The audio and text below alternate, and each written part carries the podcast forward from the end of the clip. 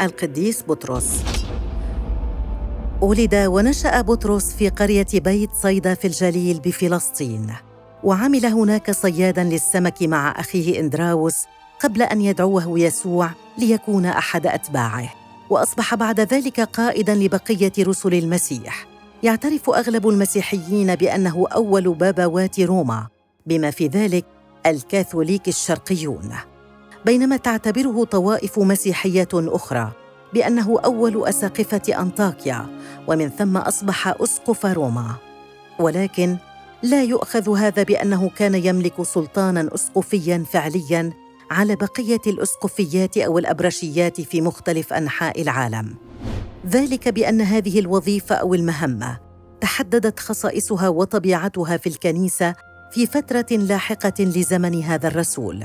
وعلاوة على ذلك فإن الكثير من المسيحيين البروتستانت لا يستعملون لقب القديس في الحديث عنه ويكتفون بلقب تلميذ أو رسول.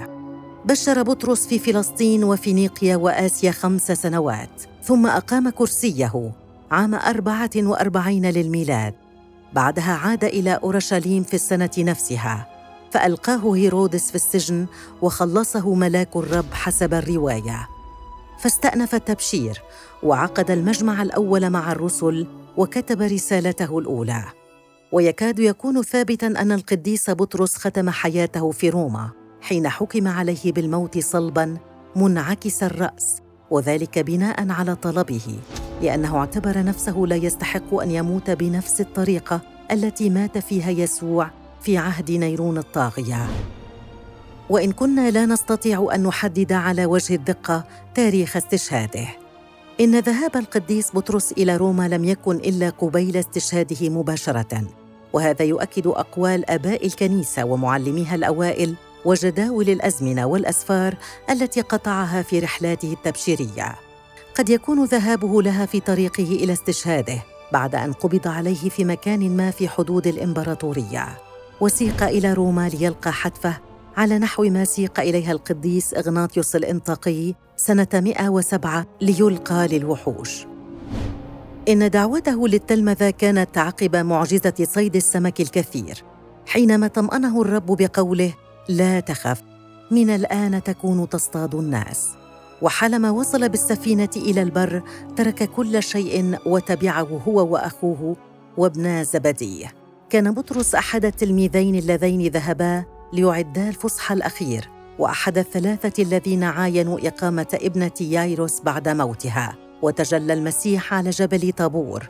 وأحد الأربعة الذين سمعوا نبوته عن خراب أورشليم والهيكل. كان بطرس ذا حب جم لسيدة وغيرة ملتهبة لكنه كان متسرعا ومندفعا. فهو الأول الذي اعترف بلاهوت المسيح. والأول الذي بشر بالمسيح في يوم الخمسين لكنه في اندفاعه حاول أن يمنع المسيح أن يموت. ولما قال له المسيح أنه سينكره ثلاثة قبل أن يصيح الديك مرتين أجاب في تحد لو اضطررت أن أموت معك لا أنكرك. وفي لحظة القبض على المسيح استل سيفه ليدافع عن السيد المسيح. بعد ذلك أنكر سيده ومعلمه بتجديف ولعن وأقسم أمام جارية. ولكنه سرعان ما رجع لنفسه وثاب إلى رشده وندم ندما شديدا وبكى بكاء شديدا وقصد قبر معلمه باكرا جدا فجر يوم قيامته. قبل الرب توبته وأظهر له ذاته على بحر طبرية بعد قيامته وعاقبه في رفق مخاطبا إياه باسمه القديم قائلا له يا سمعان بن يونا أتحبني؟ وقد وجه إليه هذه الكلمات ثلاث مرات. إنكاره المثلث ورده إلى رتبته الرسولية ثانية بقوله ارعى غنمي وعقب تأسيس الكنيسة يوم الخميس بدأت خدمته بين اليهود من بني جنسه في اليهودية والجليل والسامرة. كان الرب يتمجد على يديه ببعض المعجزات كشفاء المقعد عند باب الهيكل الجميل وشفاء إنياس في مدينة اللد. واقامه طبيثه بعد موتها في يافا وقد فتح الرب باب الإيمان للأمم على يديه. لما خاصمه يهود أورشليم المنتصرون من أجل قبول الأمم شرح لهم الأمر وقال بالحق أنا أجد أن الله لا يقبل الوجوه بل في كل أمة الذي يتقيه ويصنع البر مقبول عنده.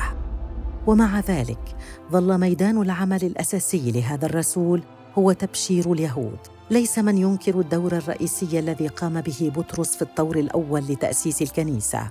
فالرسول بولس يذكره مع الرسولين يعقوب ويوحنا على أنهم معتبرون أعمدة في كنيسة الله.